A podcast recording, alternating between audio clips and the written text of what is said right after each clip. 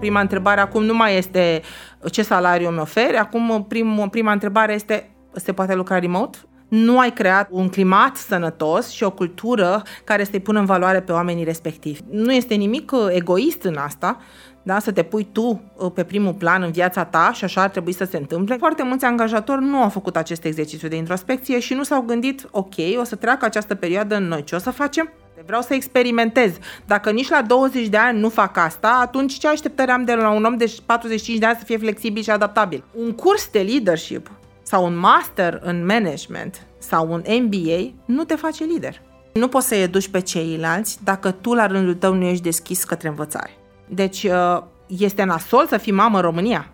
Am avut o sesiune de consiliere în carieră cu cineva care mi-a spus Corina, nu mai pot să stau aici. Mi s-au plătit salariile de 3 luni în companie de IT. Hacking Work, un podcast oferit de MedLife și produs de Pluria, Școala Sport și unde lucrăm.ro Servus! Bine ai venit la Hacking Work, eu sunt Doru Șupeală. Este primul podcast din România care vorbește curajos, clar și cinstit despre piața muncii, adică despre relațiile dintre angajați și angajatori.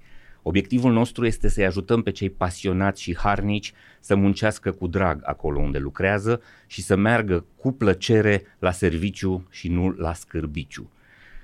În podcastul nostru avem de fiecare dată invitați extraordinar de valoroși și idei foarte bune pe care le primim de la ei. Unul dintre acești oameni este Corina Neagu, care este în studio la București. Uh, servus, Corina! Bună tuturor, bună Doru și mulțumesc foarte mult pentru invitație. Salutări cu așa o introducere. De, salutări de la Cluj. Să vă spun câteva lucruri despre Corina. Este absolventa facultății de drept, deci jurist, însă este certificată internațional în HR, are Chartered Institute of Personnel uh, Development, ceea ce este cea mai uh, înaltă uh, calificare în Marea Britanie și este un lucru greu de obținut și foarte valoros. Uh, Lucrează de la 16 ani și are peste 20 de ani de experiență în, resur- în lucrul cu resursele umane. Uh, de câțiva ani, din 2016, uh, lucrează în propria companie care se numește DARE, îndrăznește, adică Development Advice and Resources. Uh, a lucrat de lungul vremii în tot felul de companii și mai mari și mai mici. A fost angajat la Pepsi, la Graffiti, la Nestle, la PricewaterhouseCooper, la Securitas și la EBS. Um, lucrează cu oameni în întreaga lume și susține workshop-uri de resurse umane și management în Asia din 2015, dar este și profesor de business și HR la Link Academy în București. Este redactor al emisiunii Pastila de Learning la piața muncii.info are un business de un an și jumătate foarte dulce care se numește Sweets and Spices și îmi creează dureri existențiale de câte ori văd poze cu prăjiturile de acolo. Uh, iar din 2020 are un podcast, se numește Cu ochii dați peste cap, E foarte interesant, am ascultat câteva episoade, este despre relația dintre părinți și adolescenți. Are două fete, Carla și Rebecca, 12 și 16 ani.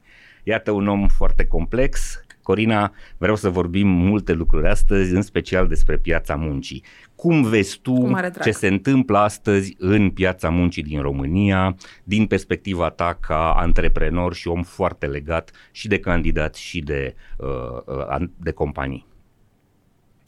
Uh, ce pot să spun este că ceea ce se întâmplă în România se întâmplă la nivel global, nu suntem uh, complet diferiți de ce se întâmplă. Um, cred eu că lucrurile au început să se miște și la noi și că ce am sesizat eu, cel puțin în această perioadă de pandemie, este că oamenii au devenit uh, mult mai vocali, mult mai prezenți în viețile lor. Foarte mulți care și-au descoperit noi valențe, noi talente, și-au descoperit vocea pe care poate până în acest moment nu au avut curaj să o folosească. Uh, au început să scrie, au început să vorbească despre ceea ce simt, au început să ceară ajutor. Uh, și cred eu că este extrem de important că am început să facem acest pas în România, pentru că am trăit atâta timp uh, cu sabia lui Damocles deasupra capului. Uh-huh. Ne-a fost frică să vorbim, ne-a fost frică să ne exprimăm emoțiile, ne-a fost frică de foarte multe ori să și trăim propria viață. Iar acum, încetul cu încetul, cu pași mici și mărunți, uh, dar fermi în egală măsură, cred că ne îndreptăm spre o zonă de autocunoaștere, în primul și în primul rând, și de recalibrare, de repoziționare mare de uh, a ne dori uh, alte lucruri în viețile noastre. Și eu cred că asta are un impact major asupra vieții profesionale și vieții personale în egală măsură pentru că suntem un singur om și avem o singură viață care evident uh, se împarte profesional, personal, în funcție de context. S-a vorbit despre Great Resignation, despre Great Reshuffle, despre noua rearanjare, dar din perspectiva ta văd că mai degrabă este uh, abordarea asta care și mie mi se pare foarte valoroasă și importantă, The Great Enlightenment, adică uh, marea exact. iluminare a oamenilor. Uh, și eu simt lucrul ăsta, simt că oamenii uh, vor altceva de la viață, înce- în, înțeleg altfel relația lor cu angajatorii, caută parteneriate, nu caută uh, subordonări ca până acum. Uh, întrebarea este cum reușesc să răspundă organizațiile la treaba asta? Înțeleg ce se întâmplă? Ehm, Doru, ce pot să spun este că încă se lucrează mult la zona aceasta și există o foarte mare prăpastie între așteptările pe care angajatorii le au. Angajatorii sunt tot oameni, ca să fie, uh-huh. să ne înțelegem.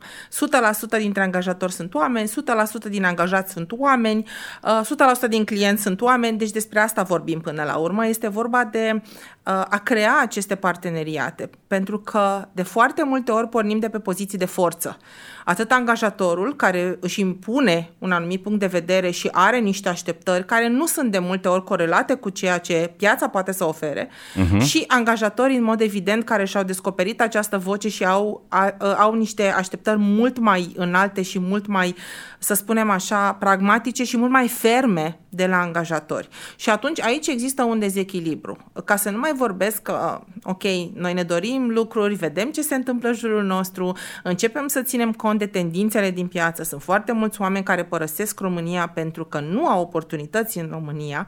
Tocmai uh-huh. aici este și uh, marea discrepanță între așteptare și uh, ofertă, între cerere și ofertă. Uh, și vorbim de asemenea de a sări etape. Ne dorim și de o parte și de cealaltă ca lucrurile se întâmple foarte rapid. Și greșim în acest proces fundamental pentru că nu ascultăm cu atenție ce spune fiecare parte, nu ne calibrăm aceste așteptări pentru că angajatorii au niște așteptări să găsească niște oameni care săracii au crescut, au fost educați într-un sistem perimat, într-un sistem uh-huh. bolnav de educație, uh, într-un sistem care nu le-a oferit sprijin și nu i-a pregătit pentru uh, competențele și abilitățile care se cer în momentul ăsta pe piața muncii. Pe de altă parte, angajații în mod evident își doresc un mediu de lucru plăcut, își doresc beneficii, își doresc salarii, își doresc uh, autonomie, sigur. flexibilitate, remote, că Încredere. prima întrebare acum nu mai este ce salariu mi oferi, acum prim, prima întrebare este se poate lucra remote, uh-huh. se mhm. poate lucra hibrid.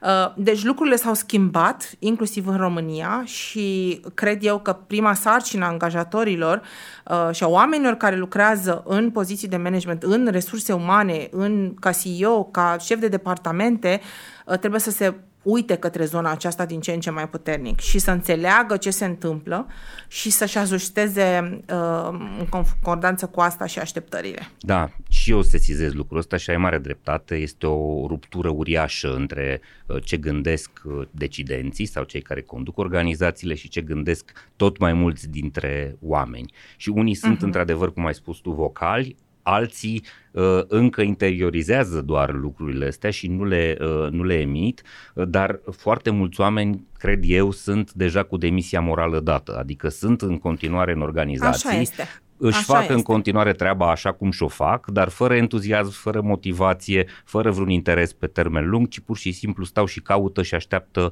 oportunități noi ai spus un lucru foarte important. Crezi că pleacă oameni foarte valoroși și vezi că pleacă uh-huh. oameni foarte valoroși. Uh-huh. Plecarea asta este plecare fizică sau este și plecare uh, virtuală, în sensul că mulți se duc în zona de freelancing și lucrează din România cu organizații de afară? De toate felurile și mie mi se pare că este un fenomen extrem de sănătos. Deși noi privim lucrurile la nivel global ca o mare demisională, hai să ne uităm și la o mare emigrare uh-huh. de oameni care își doresc alte lucruri și care se uită, își fac acest exercițiu de introspecție și încep să se gândească la propria sănătate și că eu sunt cel mai important în viața mea și că eu trebuie să iau niște decizii și să fac niște alegeri în conformitate cu principiile și valorile mele. Ceea ce mie mi se pare extrem de sănătos și avem nevoie de asta.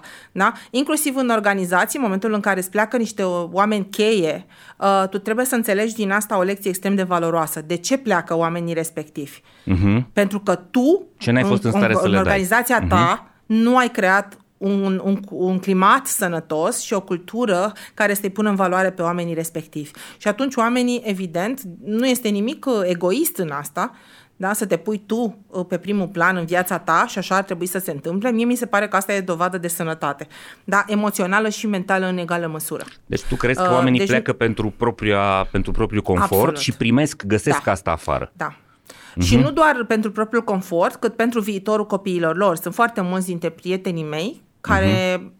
Pot să lucreze de oriunde. Uh, cum ai spus și tu, pot să fie freelancer, pot să fie, nu știu, scritori, IT, uh, ingineri, indiferent. Acum se poate lucra, evident, Sunt în producție nu prea poți să lucrezi, da, sau în Horeca, uh-huh. nu prea poți să lucrezi uh, de acasă, dar să fim serioși, sunt foarte multe domenii de activitate în care poți să lucrezi practic de oriunde, inclusiv din vârful muntelui, dacă ai internet bun. Uh-huh. Și atunci oamenii se gândesc din ce în ce mai serios la viitorul copiilor lor și la un sistem educațional din România la care poate au vrut să schimbe lucruri și nu au reușit și au zis gata, punct, uh, e despre mine acum și despre familia mea și despre faptul că aici nu am oportunități și nici nu întrezăresc luminița de la capătul tunelului și vreau să mă duc undeva unde drepturile să fie respectate, unde meseria mea să fie apreciată și recompensată și mă orientez către o țară unde există niște valori, există niște oportunități și pentru și mine și pentru de siguranță, da, și o plasă de da. siguranță da. socială. Deci acum 20 de ani, să zicem, uh, oamenii plecau, da, căpșunari, eu știu, se duceau să... și IT din da. diverse zone, medici, medici, uh-huh. la fel. Chiar am citit un articol pe tema asta, că medicii nu mai pleacă din România. Uh, mi-aș dori să se întâmple asta, la modul cel mai sincer. Dar da? nu e real. Dar ca să nu pleci uh-huh. din România doar pentru că ai un salariu foarte bun, dar nu ai niciun fel de alte oportunități, ești hărțuit la locul de muncă, nu ești înțeles, uh-huh. uh, ajungi în burnout, în comparativ cu o țară unde toate drepturile sunt respectate, ai un cuvânt de spus, ai și un salariu bun, ai și oportunități de creștere, decizia ți aparține în mod evident. E foarte important ceea ce spui. E o mare diferență, într-adevăr, între cum se pleca acum 15-20 de ani, pentru că plecai uh, riscând foarte mult și uh, acceptând da. că o vei lua de jos, față de acum. Și când... lăsând familia în spate. Exact. Deci pandemia lăsând, cu toate, da, și trimițând uh-huh, pandemia cu toate acasă, lucrurile rele pe care le-a adus, a adus și acest lucru bun, globalizarea pieței muncii, practic uh, companiile din lumea bună s-au uh, deschis, au zis ok, putem să recrutăm, găsim talent foarte valoros Absolut. oriunde în lume și hai să vedem în ce formă putem să-i aducem la început virtual și apoi uh, fizic. Cine nu va înțelege fizic, da. în management treaba asta, că oamenii sunt deja jucători în piață globală și nu mai poți să-i uh,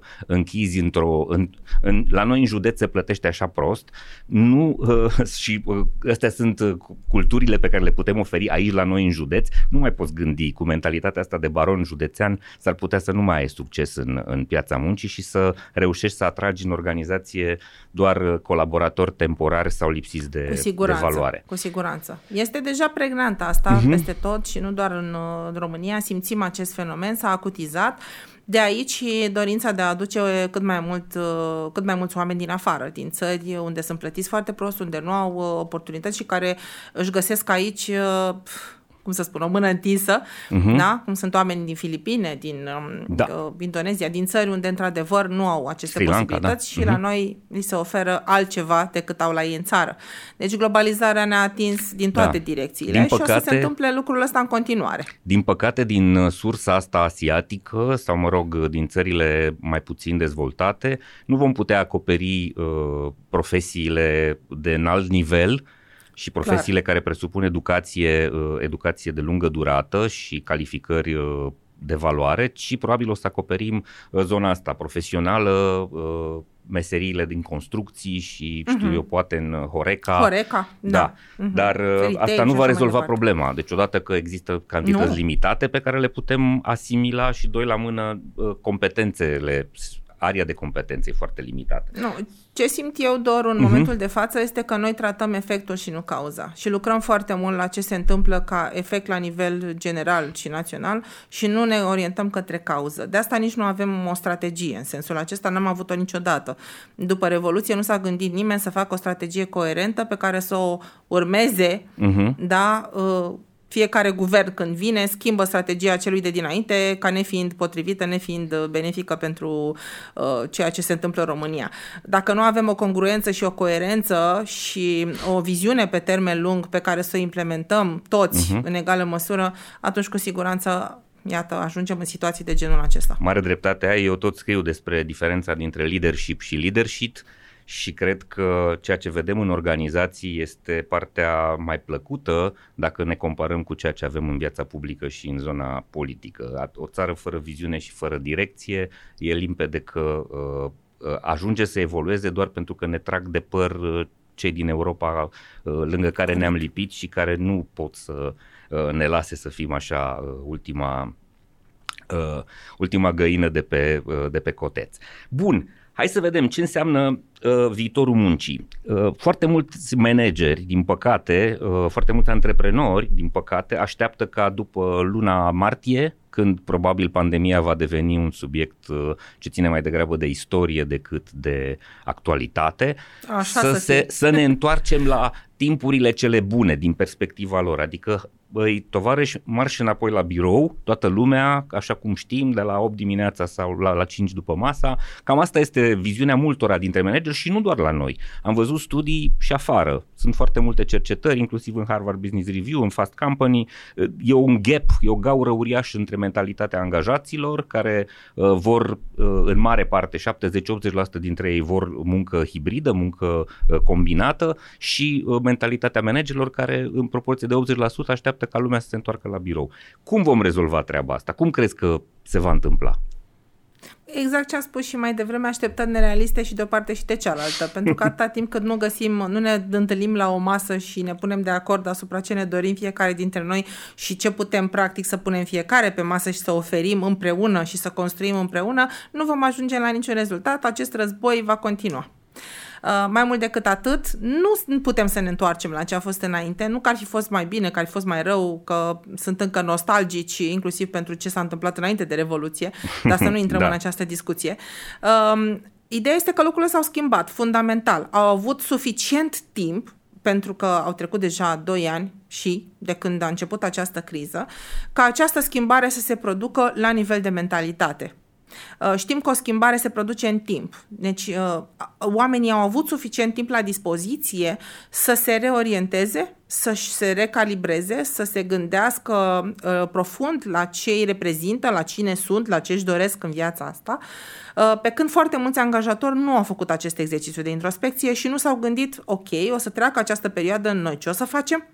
Uh-huh. Uh-huh. Nu și-au ajustat strategia, s-au gândit că lasă, că le dăm acum ce se poate și facem noi ce facem acum ca un exercițiu așa uh, de război, da, da. pe perioada de criză și pe urmă vedem că o să se întoarcă la muncă și o să ne revenim la normal. Ce înseamnă de fapt această normalitate? Pentru că normalitatea este relativă și fiecare o înțelege cum Așa cum vrea. dorește sau cum cât poate. Da. Da. În mod evident, angajatorul ce își dorește? Ca omul să vină la muncă, să lucreze de la ora 8 la ora 5 sau de la ora 9 la ora 6, cu o pauză de masă, să fie... Asta o normalitate pentru mulți din angajatori. Din păcate, pentru angajați nu se mai întâmplă așa, pentru că au văzut cum este și altfel. Uh-huh. Și odată ce le-ai dat lingurița cu miere, și le arăta că se poate și altfel, în mod evident o să aleagă calea care le convine cel mai mult. Sunt mulți angajați pe de altă parte cărora nu le convine acest lucru și vor să se întoarcă la serviciu. Cunosc foarte mulți care au spus, păi mie îmi place să mă duc la muncă, uh-huh, fizic, uh-huh. îmi place să mă întâlnesc cu colegii, mediul de lucru în care eu lucrez este foarte mișto, da? mă simt bine, ă, chiar interacțiunea asta îmi lipsește și mie recunosc că îmi lipsește să o persoană profund socială și orientată către oameni și îmi place să vorbesc față în față cu oameni, să-i cunosc, să-i simt. Uh, ceea ce nu se întâmplă în mediul virtual, în mod evident că îți lipsește această interacțiune fizică, uh, dar ne-am acomodat. Ne-am acomodat, uh, am sesizat avantajele, am văzut că de multe ori există mai multe avantaje decât dezavantaje în a lucra în acest sistem hibrid și atunci nu cred că normalitatea pentru mulți angajați va fi program 8-5, venit la serviciu, 5 uh, zile pe săptămână sau chiar 7 din 7, dacă se poate. Da. Uh, chiar um, Și pot să-ți dau un exemplu concret. Am un, uh, un client, un proaspăt client, care lucrează în zona organizării de evenimente, care a spus, îmi pare rău, dar la noi angajații vin fizic la muncă. La noi se lucrează și ore suplimentare. La noi se moare aici pe plantație. Uh, oamenii își dau sufletul. Uh, nu pleacă, există stabilitate pentru că îi recompensăm și au ajuns la concluzia că trebuie să schimbe strategia de management, pentru că vor ca aceste lucruri să se întâmple uh-huh. în mhm. continuare. Și am zis cu abordarea aceasta de șapte zile din șapte sau 24 din 24, nu cred că o să mai funcționeze așa.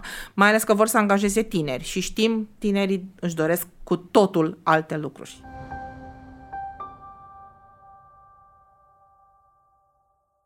Hacking Work vă este oferit de MedLife. Acest podcast va aduce idei, oameni și experiențe care vorbesc despre Române, platforma României Sănătoase creată de MedLife. Ca angajator a mii de oameni și furnizor de sănătate pentru aproape 800 de mii de angajați, cel mai mare sistem privat medical din România știe că putem să ne facem bine doar dacă găsim soluții la probleme împreună, având grijă de noi și de colegii noștri. Astfel, construim organizații sănătoase și un mâine mai bun decât astăzi. Împreună facem România bine.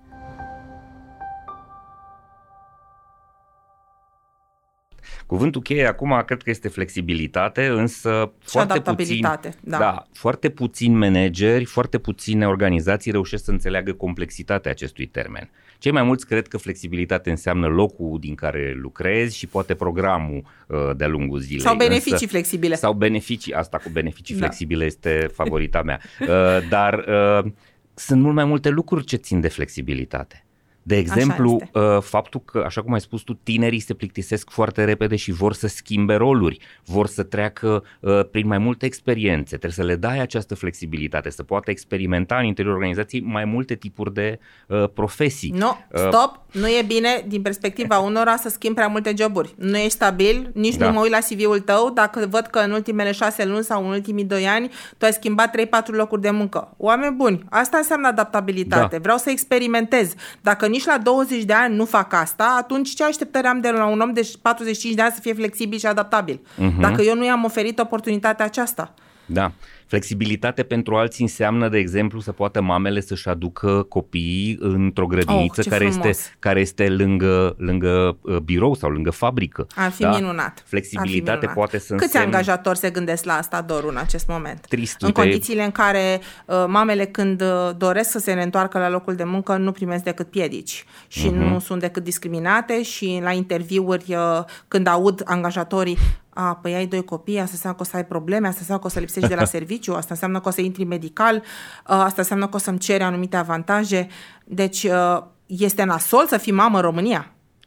Sau tată. Suntem Pentru că 2000, și tații beneficiază de același Suntem regim. în 2021 și uh, discutăm 22, despre astfel, dacă... 2022, da, iartă-mă, da. Uh, discutăm încă despre chestii de genul ăsta ce țin mai da. degrabă da. de uh, evul mediu și de uh, perioada uh, pre-modernă a relațiilor dintre Din oameni. păcate ar fi foarte frumos doar să discutăm dorul. Ele se uh-huh. întâmplă în mod uh, frecvent, iar eu sunt chiar pe un grup de, pe mai multe grupuri de mame uh-huh. um, și de părinți, de fapt, nu doar mame, și tați care își caută un job și care se lovesc de tot felul de prejudecăți de genul acesta în procesul de, de recrutare.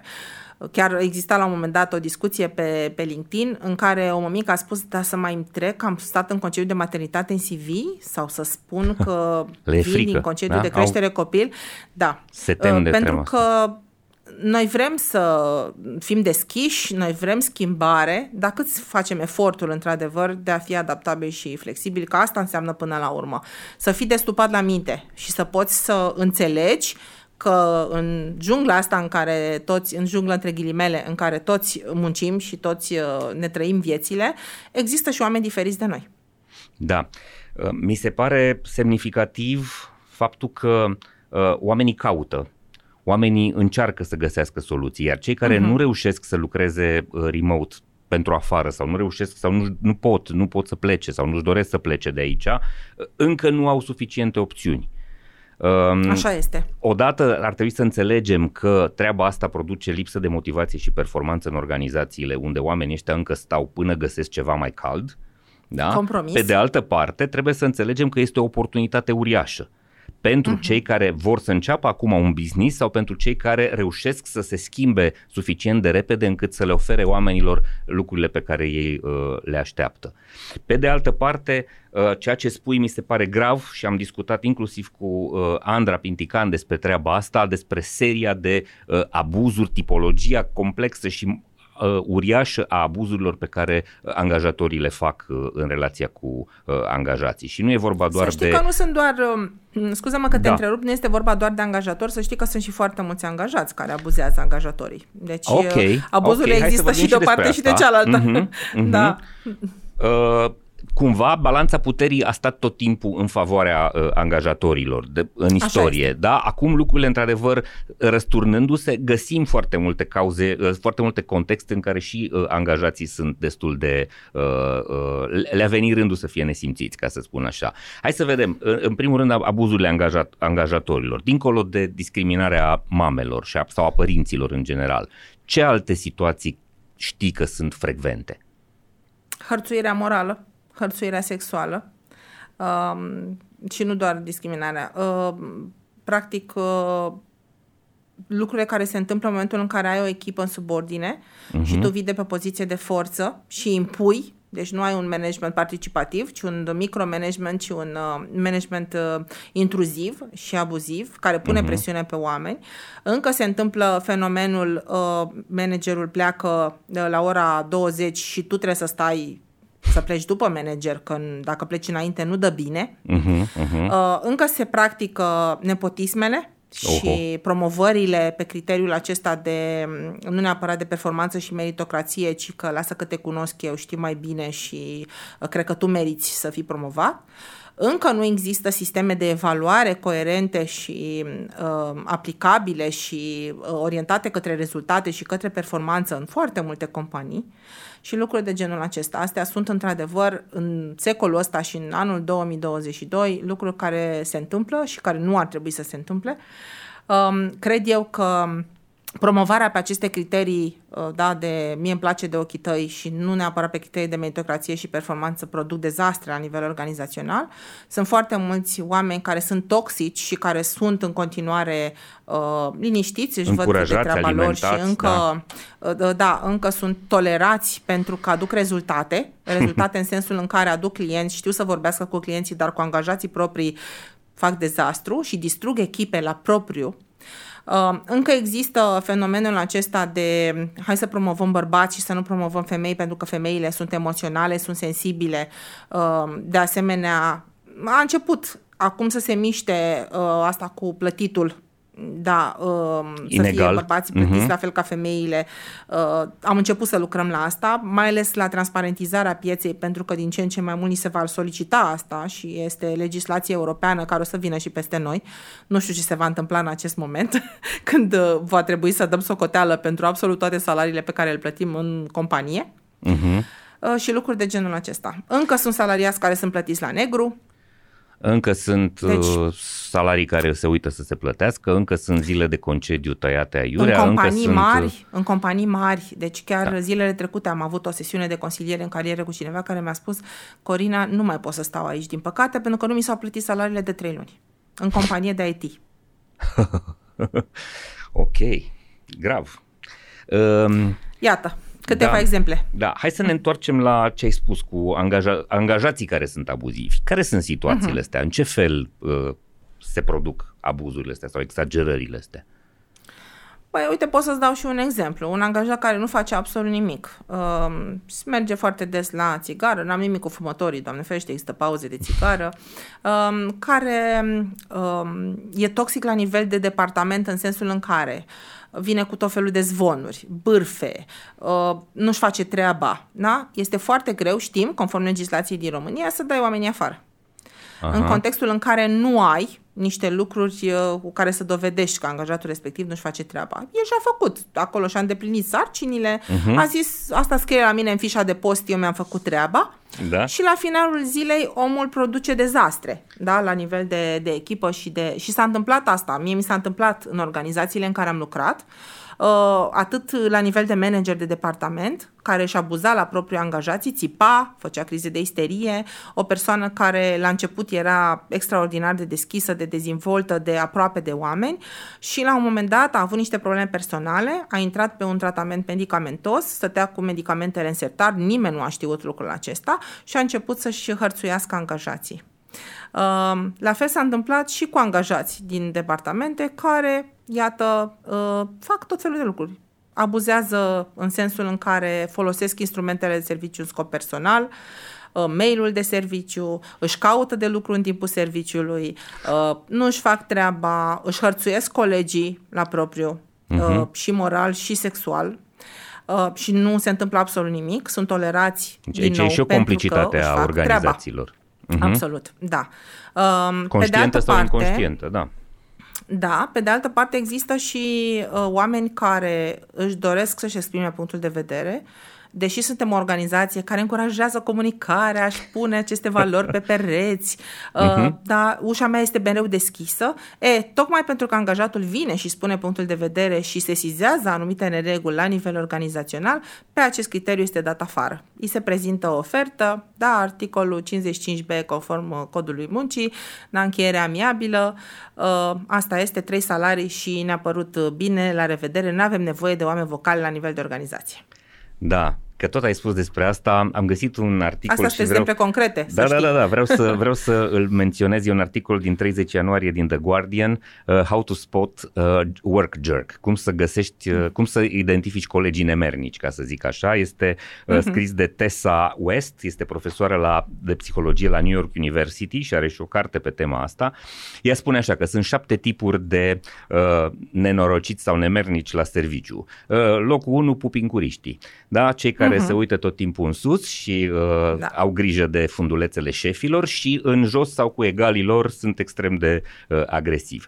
Hoții de merite, de idei și de rezultate. Sunt aia care tot timpul uh-huh. se bagă la început când se discută un proiect ca să pară că au fost pe acolo și la sfârșit își asume toate merite. Păi cum n-am fost eu acolo, n-am făcut eu? Corect. Păi da? Ok. Sunt buldozeriștii, sunt aia agresivi care își impun părerea și interesul tot timpul, uh, acționează prin frică și uh, intimidare, uh, băieții care dau cu pumnul în masă nu neapărat șefi.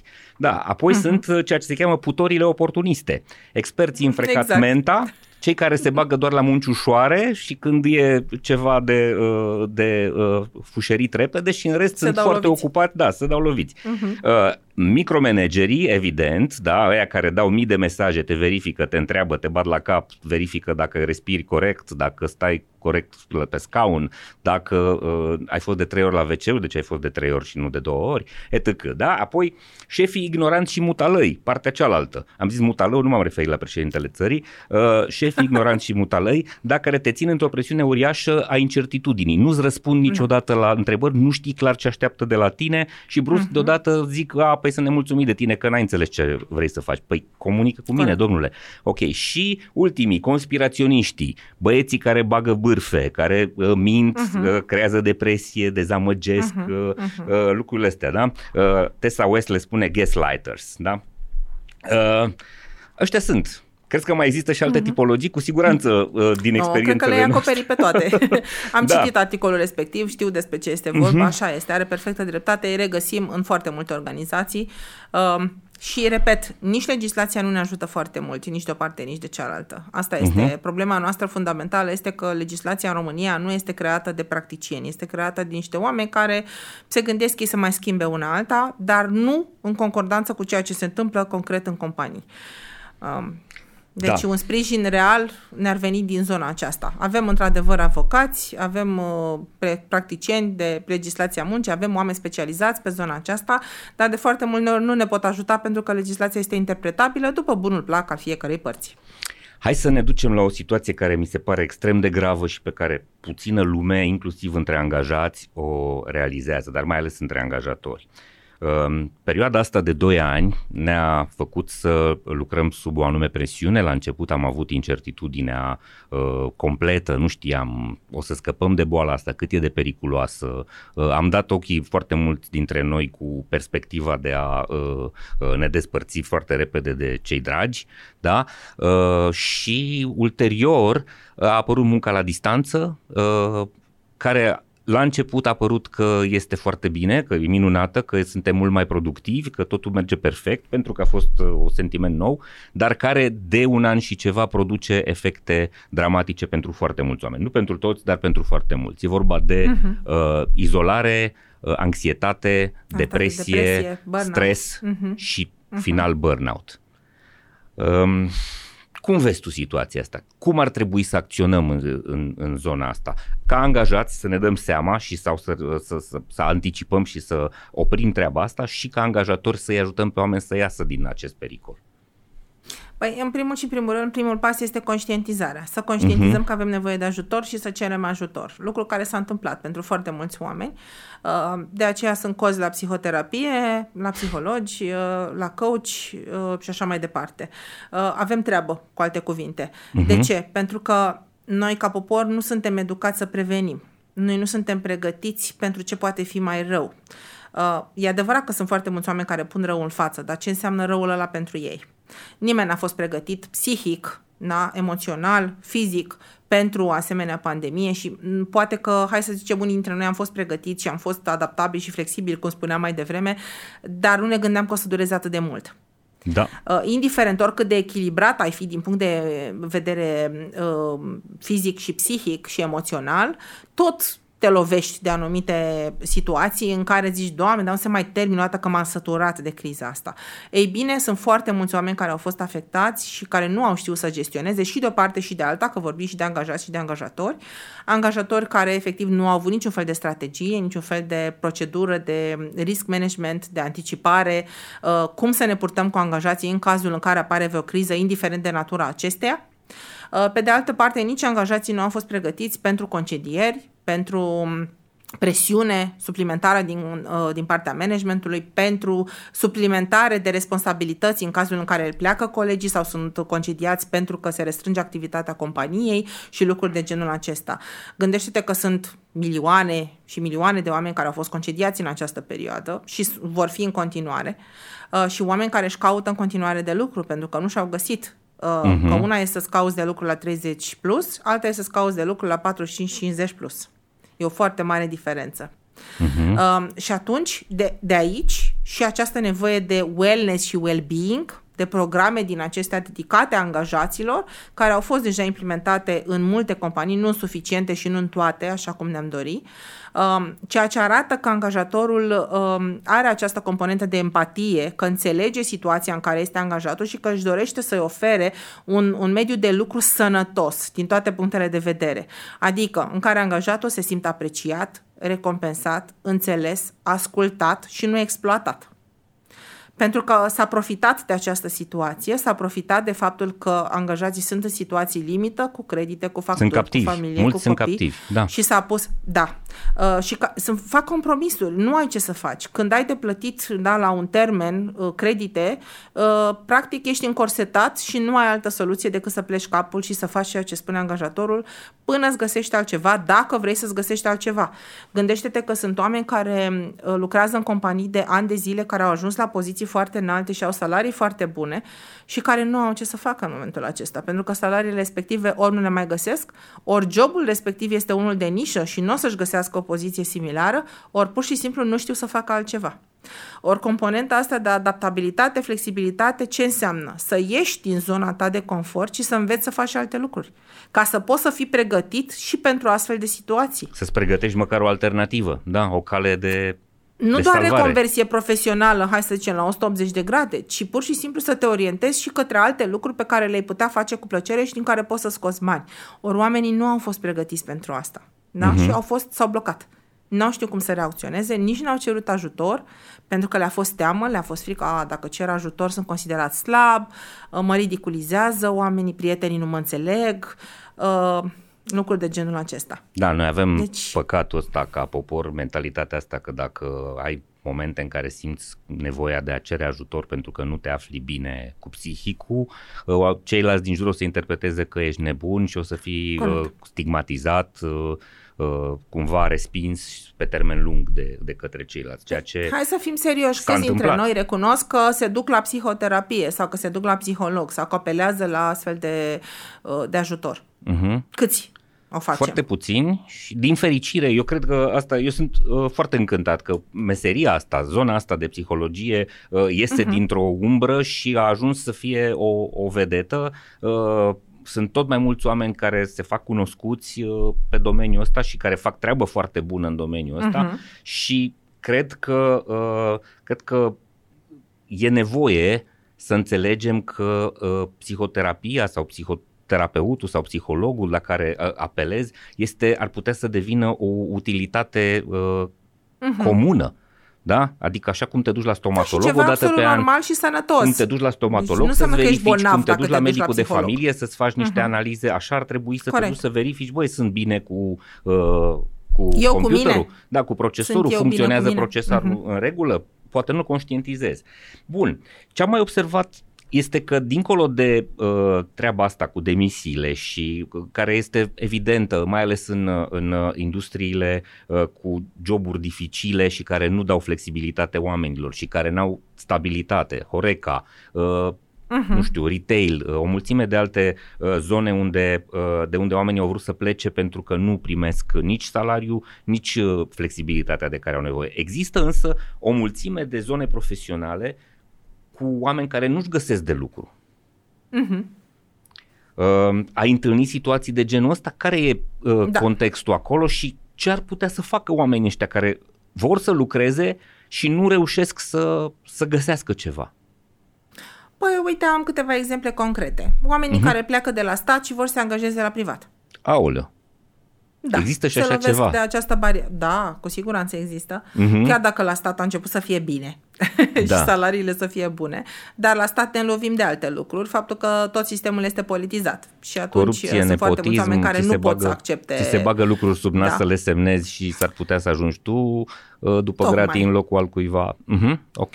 Tocmai. Și ca să-ți mai dau uh, un exemplu tot de la stat, uh, am de exemplu prieteni care lucrează în primării uh-huh. și care a spus, băi, eu stau sincer pentru program și pentru că e flexibil și pot să mă duc cu copilul, pot să am grijă de familie, nu stau nici pentru bani și nici pentru mediul de lucru, care este foarte toxic și cu presiune foarte mare.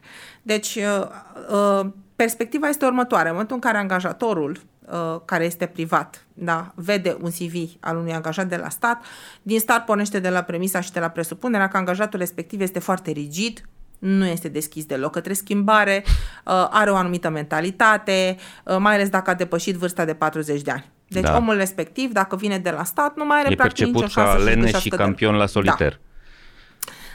Cam așa ceva. Da, da, ceea da. ce nu este adevărat. Cunosc da, oameni care lucrează...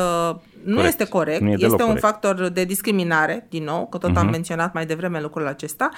Uh, și, practic, eu cred că toți oamenii merită o șansă, în egală uh-huh. măsură, indiferent de unde ar veni aceștia. Mai sunt așa, și unde am sesizat eu foarte mare nevoie, oameni care vin din sistemul bancar și care nu-și găsesc de lucru într-o companie de orice altă natură din orice altă industrie. De ce?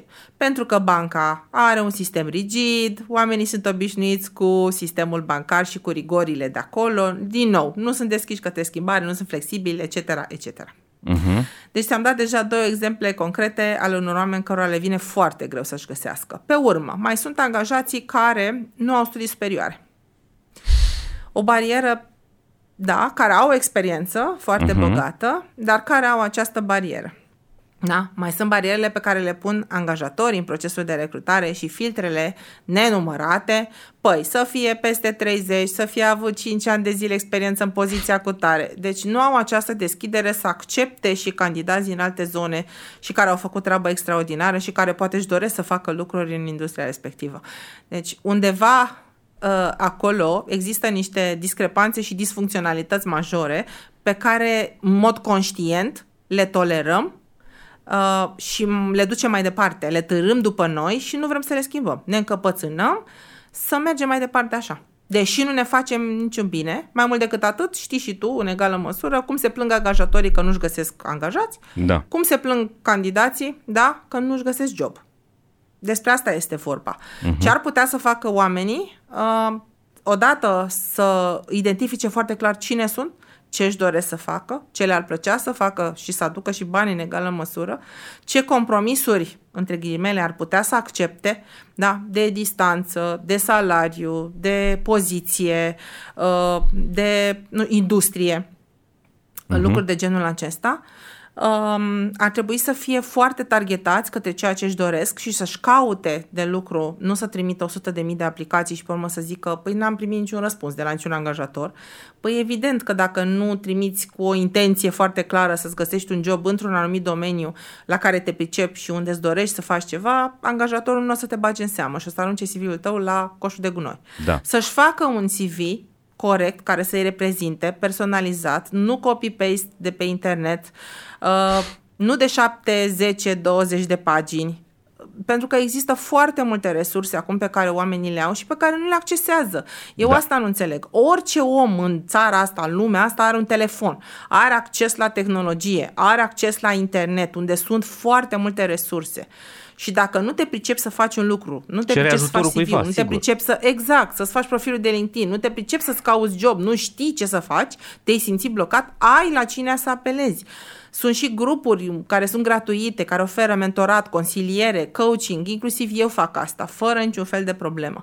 Nu înțeleg de ce oamenii nu ies din, din uh, uh, cercul acesta vicios, sunt, lasă, lasă că mă pricep, lasă că mă descurc, dacă cer ajutor sunt privit de, de fraier. Dar nu este așa, oameni buni, deschideți gura, spuneți ce aveți de spus, cereți ajutor. Da? Deci cred că, cred că aici avem foarte mult de lucrat, dar la educație și la mentalitate. Până la urmă, la, de la asta pleacă totul um, și o să militez în continuare pentru segmentul acesta. Hai să ne întoarcem acum la profesia ta, la, la HR, la ceea ce crezi că este bine făcut astăzi uh-huh. în organizații, la ceea ce este rău făcut astăzi în organizații și la ceea ce nu e făcut deloc în organizații din perspectiva unui profesionist din resurse umane. Cum, cum vezi lucrurile astea? Ce e, ce nu e pot bine? să generalizez. Nu Ok. pot să generalizez. Sunt companii care fac treabă extraordinară Uh-huh. uh, și aici am exemple și inclusiv clienții cu care eu lucrez. Na, sunt fortuită, ce pot să zic, să am niște clienți extraordinari și niște Da. parteneri cu care pot să lucrez și cu care pot să mă înțeleg. Pe de altă parte, sunt și companii unde mediul de lucru este unul toxic și unde oamenii, inclusiv la nivel de management, consideră că așa cum fac ei management e foarte bine și asta e. Adică take it or leave it. Același lucru pot spune și angajații. Ok, pot să plec, nu este niciun fel de problemă, doar că nu mai sunt 100 la ușă. Asta este ideea. Uh-huh. Um, lucrurile au început să se întâmple tocmai pentru că oamenii au devenit mai vocali și puterea rețelelor sociale uh, e mare. În sensul în care oamenii au început să se documenteze, au început să citească, au început să își dorească lucruri, um, dar nu e suficient. Este un mic pas de început, da, fragil. Mai facem doi în față, mai facem unul în spate, ne mai gândim, ne mai repoziționăm. Ideea este următoarea. Cei care sunt în oraș sau în orașe uh, au oarecum anumite soluții. Dar Având- gândește-te la cei care sunt în La mediul țară. rural. Ce Da. fac oamenii Sau- respectivi? Da, da, da. Da? Nu mai lucrează nimeni în agricultură. Păi de ce nu mergem să promovăm agricultura în școli, oameni buni? De ce toată lumea trebuie să facă facultate? De ce toată lumea trebuie să facă dreptul, medicina, IT?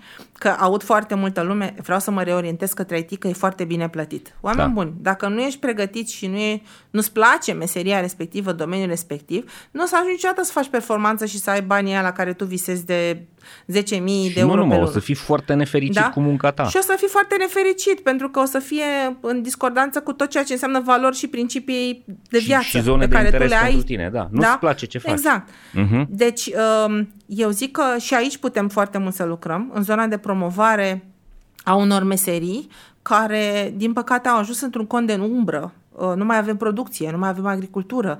Uh, Oamenii fug de zona asta rurală. Nu avem medici, nu avem profesori care să predea la, ș- la școlile din sate. Uh, Ce facem? Gata? Plecăm toți de la sat și ne ducem către orașele mari sau către alte țări? Mhm. O zonă. Uh, uite să-ți dau un exemplu care mie mi-a plăcut foarte mult. Uh, o zonă din, din Italia care plătește oameni să vină să-și cumpere case acolo Să sau se să-și așeze deschidă acolo. business-uri Mhm. acolo. Da? Tocmai ca să repopuleze zona respectivă. Deci le oferă niște facilități și facilități fiscale, ori le dau bani, ori le dau casa respectivă. Într-adevăr, poate nu cea mai extraordinară casă din lume, Da. dar un loc unde pot să se așeze și unde pot să-și facă o viață. Deci imaginează că la asta s-a ajuns. Hai să Noi ne nu întoarcem. putem să ne numim o, o Mhm. țară civilizată în acest moment, din acest punct de vedere. Te rog. Mai avem mult până departe, da. Hai să ne Așa întoarcem e. la HR. Um, Da. Ce face bine și ce nu face Ce bine. nu face? Ce, crede, ce crezi că ar trebui să facă și nu face astăzi? Sau face foarte izolat, foarte puțin? Uh, în primul rând să-și cunoască foarte bine profesia, Doru. Oamenii de resurse umane consideră că resursele umane se reduc doar la recrutare și la a da afară oameni sau la administrare de personal. și resursele umane nu înseamnă doar atât. Uh, resursele umane sunt un, o profesie în sine, sunt un domeniu extrem de vast care se ocupă inclusiv de sănătatea emoțională a angajaților, de starea asta de well-being, cum o, cum o numim, Exact. care se ocupă de managementul performanței, care se ocupă de strategie de resurse umane, care se ocupă de design și redesign organizațional, care se ocupă de um, evaluări și de uh, planuri de carieră și de dezvoltare, de programe de onboarding, de programe de uh, motivare și de retenție a angajaților, de recompensare. Este un domeniu extrem de vast, o profesie pe care eu o iubesc și pe care, de care nu mă dezic și pe care o să o iubesc până o să închid ochii și pe care o să o promovez. Doar că în acest moment, și aici pot să generalizez pentru că m-am lovit de foarte multe spețe și de foarte multe cazuri, oamenii din resurse uh, umane se limitează. A, mi-am luat un certificat de inspector personal, vreau să lucrez în resurse umane. Nu e suficient, oameni buni. Hai să cunoaștem puțin toate procesele de resurse umane. Hai să ne expunem, să experimentăm, să vedem, ne pricepem la training, vrem să facem, să livrăm sau vrem să organizăm, că și aici sunt două componente. Uh-huh. Ca să ajungem să livrăm, păi hai să analizăm nevoia. Ca să analizăm nevoia, trebuie să stăm nevoie cu managerii, adică să ne îmbunătățim abilitățile de comunicare și așa mai departe. Deci, um, suntem foarte mulți oameni de resurse umane care suntem într-o zonă așa mititică și de acolo nu mai vrem să ieșim pentru că știm noi mai bine decât ceilalți cum se fac resursele umane. Păi nu e așa. Da. Suntem încă în uh, fază incipientă. Uh, Nu avem, din păcate, școli, avem câteva uh, universități care au aceste module de resurse umane și comunicare sau masterate în resurse umane, dar nu avem școli care, într-adevăr, să pregătească oamenii pentru zona de resurse umane, să expună la toate procesele, să aibă parteneriate cu companiile, să facă uh, internship-uri, de exemplu, uh, practică, efectiv, să vadă, să se lovească de ce înseamnă zona asta. A, e frumos în resurse umane, sunt plătit bine, intru pe la recrutare, ies pe la management, nu e chiar așa. Deci, din nou, pași mici, mărunți uh, și mi-aș dori, ce mi-aș dori eu să se întâmple este ca oamenii să conștientizeze frumusețea acestei profesii, că este și despre ei, dar este predominant despre cei din jurul lor. Uh, altruism, empatie, asta ne dorim, leadership în, în zona asta de resurse umane, strategie în zona de resurse umane și faptul că suntem parteneri cu managementul companiilor sau că asta ar trebui să fim în adevăratul sens al cuvântului. Foarte important ce spui și bine ar fi să se întâmple lucrurile așa. Uh, ai spus leadership. Uh, cum vezi tu așa uh, situația actuală? Uh, cum arată conducerile sau conducătorii de organizații în general uh, la noi? Sunt ceea ce trebuie să fie, fac ceea ce trebuie să facă sau sunt uh, departe de realitate?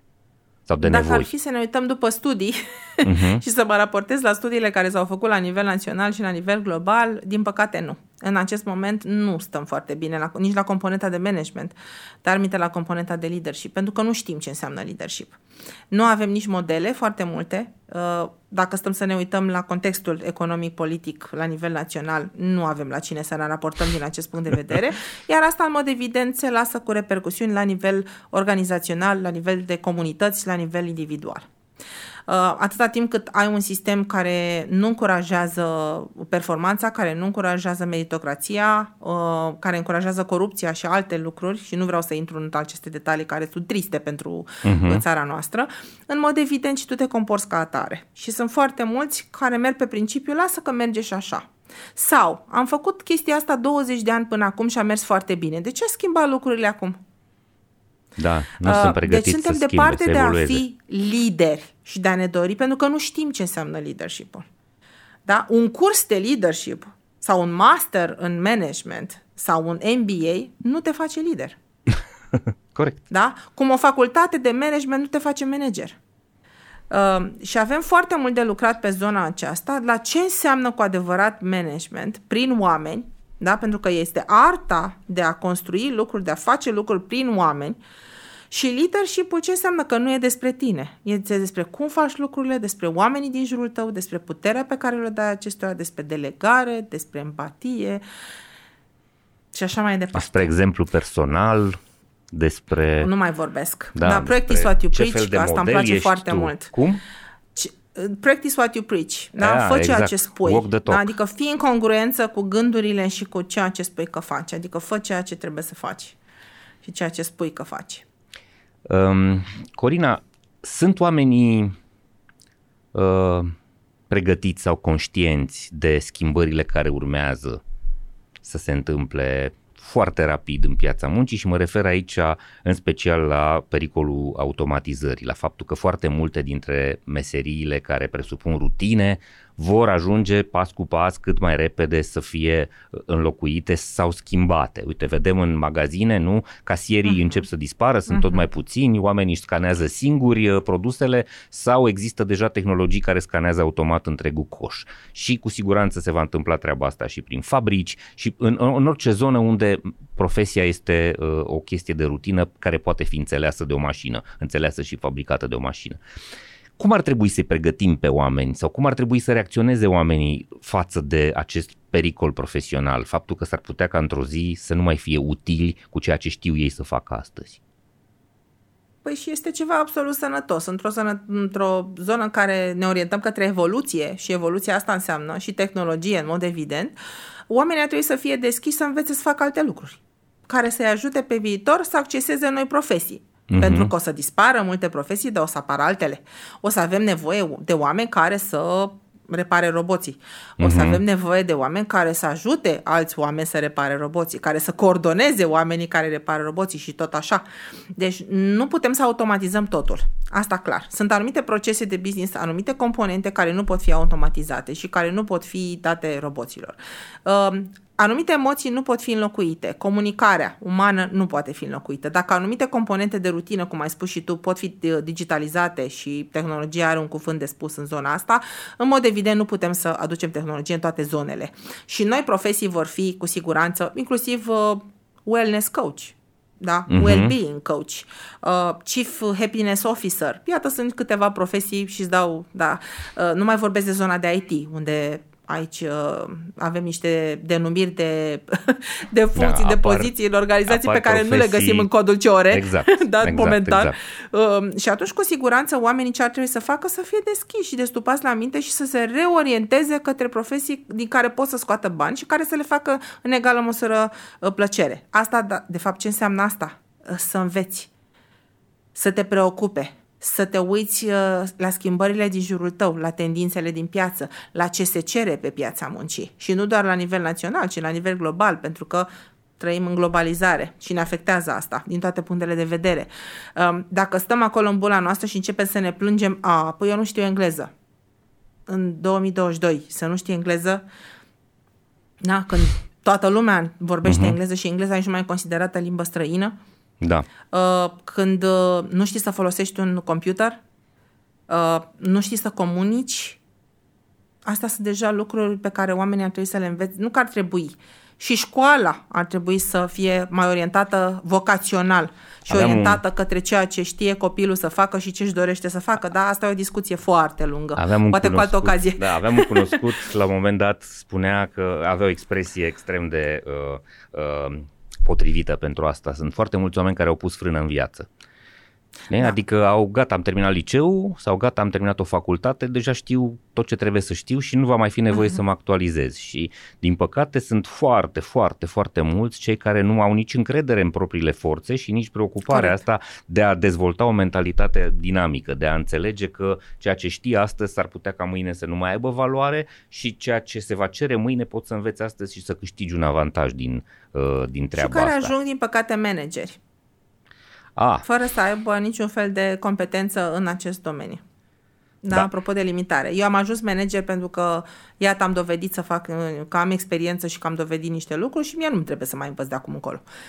Eu consider că, din contră, în momentul în care am ajuns manager, acolo este momentul în care trebuie din ce în ce mai rapid să, să înveți și să te preocupe da. propria dezvoltare și a oamenilor din jurul tău. Cele mai triste experiențe pe care le-am avut eu au fost cu manageri care au ajuns manager pentru că erau cei mai vechi de acolo uh-huh. ceea ce arată foarte tare valoarea lor în piața muncii, pentru că dacă uh-huh. nu au fost uh, expuși uh, pieței muncii și nu au căutat să vadă cât de mhm. valoroși uh-huh. sunt în piața muncii, uh, i-a făcut să creadă că vechimea, praful care s-a pus pe e ei suficient. și pe scaunul lor, da. este suficient uh-huh. de important cât să-i transforme în, uh, în resursă valoroasă și în, în decision maker, în oameni capabili să ia decizii Corect. acolo. Foarte trist. Sunteți la Hacking Work, primul podcast din România dedicat pieței muncii. Acesta este un produs realizat în parteneriat de Pluria, Școala Spor și unde lucrăm.ro. Dați-mi voie să vă spun câteva lucruri despre cei trei parteneri care produc acest podcast. Pluria este o platformă online care oferă freelancerilor și angajaților din organizații posibilitatea de a lucra flexibil din orice fel de spațiu confortabil pe care ei își doresc să-l închirieze. Practic, folosind aplicația Pluria, puteți să vă rezervați birouri și săli de meeting în diverse configurații și în diverse dimensiuni în peste 200 de spații de coworking din România, Spania, Portugalia și Columbia. Prin intermediul aplicației mobile pe care o aveți disponibilă și pentru iOS și pentru Android, puteți să faceți uh, treaba asta uh, accesând spațiile de care aveți nevoie pentru a lucra ocazional sau în mod curent, iar companiile cu care lucrați au o uh, prezentare transparentă a tuturor acestor uh, uh, rezervări și au un control foarte eficient asupra costurilor legate de spațiile de lucru. Munca hibridă se face inteligent, confortabil și eficient cu Pluria. Școala Spor este o platformă de educație informală, interactivă și modernă, care oferă învățare prin dezbatere și colaborare, cu sprijinul unor tutori cu experiență profesională de vârf, dublată de o structură academică foarte serioasă. La Școala pentru Oameni Responsabili avem cursuri, workshop-uri și tabere într-o serie de domenii profesionale foarte actuale, specifice economiei cunoașterii. Am adăugat recent în programele noastre și un micro MBA în Talent Management acreditat de University of Suffolk. Toate programele noastre se livrează în sesiuni open în cele mai importante orașe din țară, dar pot fi livrate personalizat și în mod privat în organizațiile voastre. La Școala Spor creștem lideri, construim viitor. Unde lucrăm.ro este cea mai mare comunitate online a angajaților din România – pe unde lucrăm.ro găsești recenzii ale angajaților despre companiile în care ei lucrează, despre nivelul salariilor pe care le oferă companiile respective și despre modalitățile în care se desfășoară interviurile de angajare. Tot pe unde lucrăm.ro găsești un număr foarte mare de posturi disponibile, de joburi deschise, lucru care te va ajuta să aplici la companiile care chiar sunt interesante pentru tine, care chiar își respectă oamenii, care chiar sunt sănătoase și serioase – Citește pe unde lucrăm.ro toate recenziile, descoperă angajatorii care merită încrederea ta și alege pe cei mai buni. Pe unde lucrăm.ro găsești angajatorul care te merită. Bun, Corina, uh, obiceiul nostru în emisiune este să avem câte o carte despre care să vorbim Așa. și invitatul și, și eu. O să te rog pe tine să începi. Ce carte le dăm oamenilor uh, să guste? Ia uite ce am eu aici. Să știi că eu nu reușesc să o văd. Apropo, se cheamă Good Boss, Bad Boss. Ok. Și este scrisă de Robert Sutton. Uh-huh. Um, da, și care a mai scris The uh, No Asshole Rule. Uh, a fost, am cumpărat-o dintr-un aeroport în multiplele mele călătorii în Asia, mi-a plăcut foarte mult. Uh, pentru că exact despre asta este vorba și despre asta am vorbit și noi astăzi, despre ce înseamnă puterea unui manager uh, bun, echilibrat, uh, versus un șef. Mi-a plăcut de asemenea foarte mult ce a spus Simon Sinek la un moment dat și o să citesc acum. A boss has a title, a leader has the people. Uh-huh. Uh, și de ce am adus această carte? Pentru că știu că obiceiul este să și povestim puțin de, de ce am citit cartea și ce ne-a plăcut. Am adus-o tocmai pentru că eu am învățat enorm de mult cum să nu fiu și cum, ce să nu fac de la managerii de la șef, să spunem, da, și de la managerii pe care uh, i-am avut de-a lungul timpului și care nu m-au inspirat neapărat, dar iată că am învățat și de la aceea ceva. Uh, și am învățat enorm de mult de la cei care mi-au fost mentori, care m-au ghidat, care au descoperit potențialul în mine și care mi-au pus în valoare competențele și abilitățile de-a lungul timpului. Uh, și de asta am am dus această carte pentru că este o foarte mare diferență între ceea ce înseamnă un manager bun și un, un lider, în adevăratul sens al cuvântului, și un om care poate să-ți distrugă la propriu, să stai aripile și să-ți distrugă din punct de vedere emoțional toate speranțele și toate uh, și încrederea și stima în tine. O carte nu uh, doar Cam pentru asta este vorba. Da, nu doar da. pentru actualii manageri, ci și pentru cei care se gândesc vreodată că ar putea conduce da. oameni, da? Uh, am și da. o carte care vine în completare a ceea ce ai spus tu, se numește uh, Curajul de a fi Curajul vulnerabil, de a fi vulnerabil. Brené Brown, frumos. Curtea veche. Da. Uh, este un lucru extrem de important pe care foarte puțini manageri, șefi îl înțeleg. Nevoia de a uh, îți arăta vulnerabilitățile, de a arăta că nu uh-huh. ești perfect și de piatră, ci că mm. ești un om la fel ca și ceilalți, care mai are momente proaste, care mai are nopți în care nu doarme bine, care mai are uh, momente în care ia decizii greșite și trebuie să recunoască lucrul ăsta.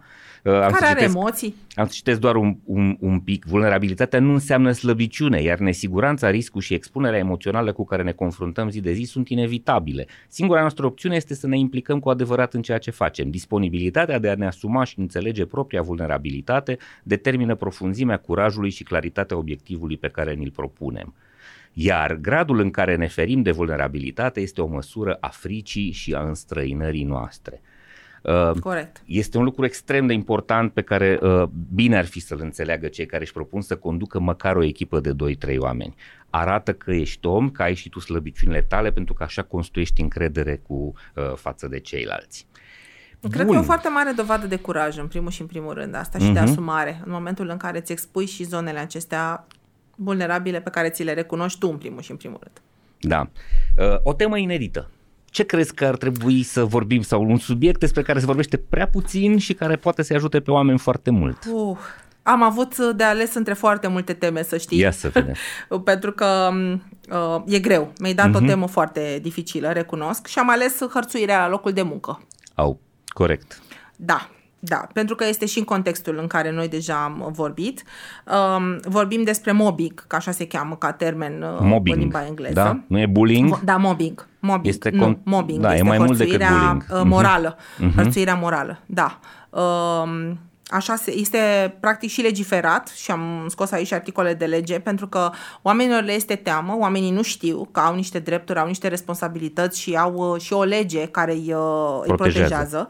Uh, și atunci uh, m-am gândit să le și spun care este această lege. Este articolul 4 litera D din legea 202 pe 2002 privind egalitatea de șanse, asta uh-huh. odată.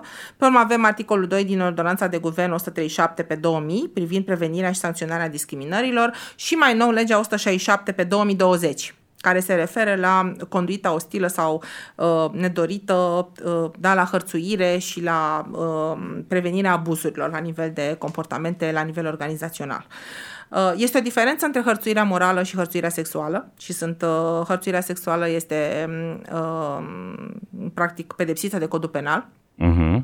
Uh, și de asta am ales pentru că se întâmplă, am dat exemple concrete de astfel de cazuri și pentru că mi-aș dori foarte mult să ieșim din zona aceasta. Uh, eu țin și cursuri de țin și cursuri de diversity, da, uh, uh-huh. diversitate și incluziune și uh, consider că încă nu am ajuns la acel nivel de maturitate în care să uh, a, să, practic să ne simțim bine atunci când suntem diferiți și să tolerăm și să acceptăm că sunt foarte mulți oameni în jurul nostru care sunt diferiți de noi, care gândesc diferit, care își doresc lucruri diferite, care se exprimă diferit uh, și pe care să-i acceptăm, să-i includem și să-i, uh, să-i valorizăm în organizații. Și de aici apare și această componentă de izolare, de frustrare, de hărțuire uh, și așa mai departe. Mesajul clar către oameni, oameni buni, dacă, nu doar dacă sunteți discriminați pe diverse criterii, de gen, de vârstă, Vorbiți. de uh, educație, de etnie, de orice fel, uh, căutați ajutor juridic, căutați avocați și reacționați, dar mai ales dacă aveți șefi nemernici sau colegi care sunt nenorociți, uh, oameni care uh, vă abuzează psihic, nu neapărat uh, cer avantaje sexuale, faceți treaba asta pentru că e de datoria fiecăruia dintre noi să facem curat în jurul nostru. Dacă acceptăm Așa mizeria, vom trăi în continuare vocea. cu ea trebuie Folosiți-vă curaj, vocea și aveți e curaj. foarte greu la început, există riscuri întotdeauna, se pot răzbuna, pot să le facă rău uh, rudelor tale, însă dacă accepti treaba asta uh, la nesfârșit, s-ar putea ca și copiii tăi și soția ta și rudele tale să treacă prin aceleași lucruri și asta este un lucru care nu mai poate fi acceptat în anul Domnului 2022. Ok, Corect. Corina, o persoană care te inspiră. O, aici mi-a fost foarte ușor, Ia recunosc. auzi. Uh, Paul Olteanu. Paul, Paul. Olteanu, pe Mhm. care, uh, da, pe care îl admir, pe care îl respect. Mind um, Architect. Care face Mind Architect, uh, pe care îl știu din 2010, atunci am interacționat prima oară. Uh, am văzut cât de frumos a crescut, am văzut cât de multe lucruri a învățat, am văzut uh, cum a învățat din greșeli și cum a avut curajul să-și uh, arate vulnerabilitățile. Uh, cât de mult a investit în, uh, în educație și în, a, în orientarea asta către oameni și în pasiunea lui de a vorbi și de a face lucruri împreună cu oamenii. Um, Deci, uh, cam asta este. Adică, oricum, podcastul pe care el îl reprezintă cu foarte mare succes spune tot ce pot eu spune. Da, Da, este în foarte câteva popular cuvinte. și se vede marea nevoie a multor dintre români de a primi sprijin în zona asta, de a înțelege uh-huh. ce se întâmplă cu mintea lor, cu sufletul lor și cu modul în care uh, gândesc și reacționează în diverse situații. Foarte util. Bun, o lecție recentă. Ce ai învățat recent? Uh, ce ai descoperit? Uh, am învățat foarte multe lucruri, inclusiv despre mine în această perioadă de pandemie, pentru că și eu am avut uh, le- lecțiile mele și uh, dorința asta de introspecție și de a mă recalibra și repoziționa și de a uh, nu știu, am pune în valoare, să spun eu, competențele, abilitățile. Și ce am învățat este că uh, nu poți să intri cu picioarele în viețile oamenilor și să-ți dorești să schimbi lucruri dacă ei nu vor să le schimbe și nu poți să-i educi pe ceilalți dacă tu la rândul tău nu ești deschis către învățare. Deci astea sunt două lecții fundamentale pe care eu mi le-am luat după mulți ani de experiență, după mult uh, dat cu fundul de pământ, după multe eșecuri, aș putea spune, sau experiențe, să spun eu, uh, nu neapărat eșecuri, ci experiențe negative um, și profesionale și personale. Deci cam, cam asta este. Și sper eu să inspir și pe ceilalți să învețe din propriile greșeli, să învețe și din greșelile mele um, și să, să se pună puțin mai mult în valoare, să se cunoască mai bine și să-și dorească mai mult de la ei, pentru că oamenii au un potențial uriaș. Excelent. E ceva ce nu te-am întrebat și pe care ai fi vrut să-l vorbim? E vreun mesaj Nu pe care știu. vrei să-l dai celor care se uită și ne ascultă? Uh, Eu am foarte mare încredere în tine, Doru. Nu, am, nu ne cunoaștem de foarte mult timp. Îmi place foarte mult abordarea ta. Îmi place felul în care tu te prezinți la nivel personal și am 100% încredere în tine, deși fizic nu ne-am întâlnit niciodată. Uh, Ceea ce îmi doresc foarte mult este ca acest podcast pe care tu l-ai inițiat să fie unul de succes și să aibă impact asupra oamenilor care ne urmăresc. Um, Să fie un punct de plecare pentru multele lucruri pe care le vom face împreună, sper eu Da. uh, și pe care tu le vei face la rândul tău, pe cont propriu, um, și să le dăm oamenilor și un pic de gândit asupra vieții proprii și asupra curajului și asumării și responsabilității pe care o au față de ei, în primul și în primul rând, și față de cei din jurul lor. Corina, mulțumesc tare mult pentru uh, toate gândurile bune, dar și pentru ideile extraordinare pe care ni le-ai adus astăzi. Oameni buni, eu mulțumesc. vă mulțumim că vă uitați la noi și că ne ascultați. Vă mulțumim mai ales dacă distribuiți și dați și prietenilor și colegilor voștri uh, conținutul pe care noi îl fabricăm pentru voi. Sperăm să vă fim de folos și să reușim împreună să dezvoltăm o altfel de, uh, un altfel de climat al muncii în uh, România. Uh, dacă aveți idei, dacă aveți uh, critici, dacă aveți sugestii, dacă aveți nume de persoane sau teme pe care vreți să le vedeți în podcastul nostru, scrieți-ne. Uh, e foarte important să avem conexiunea asta cu voi și să învățăm din ceea ce facem bine și din ceea ce facem mai puțin bine. Sper să ne vedem la episoadele următoare folosindu-ne foarte mult de contribuția voastră. Până la următorul episod de podcast vreau să vă mulțumesc, să vă urez ardelenește să aveți foarte, foarte mult spor și să ne vedem sănătoși, voioși și mintoși. Servus! Hacking Work, un podcast oferit de MedLife și produs de Pluria, Școala Spor și unde lucrăm.ro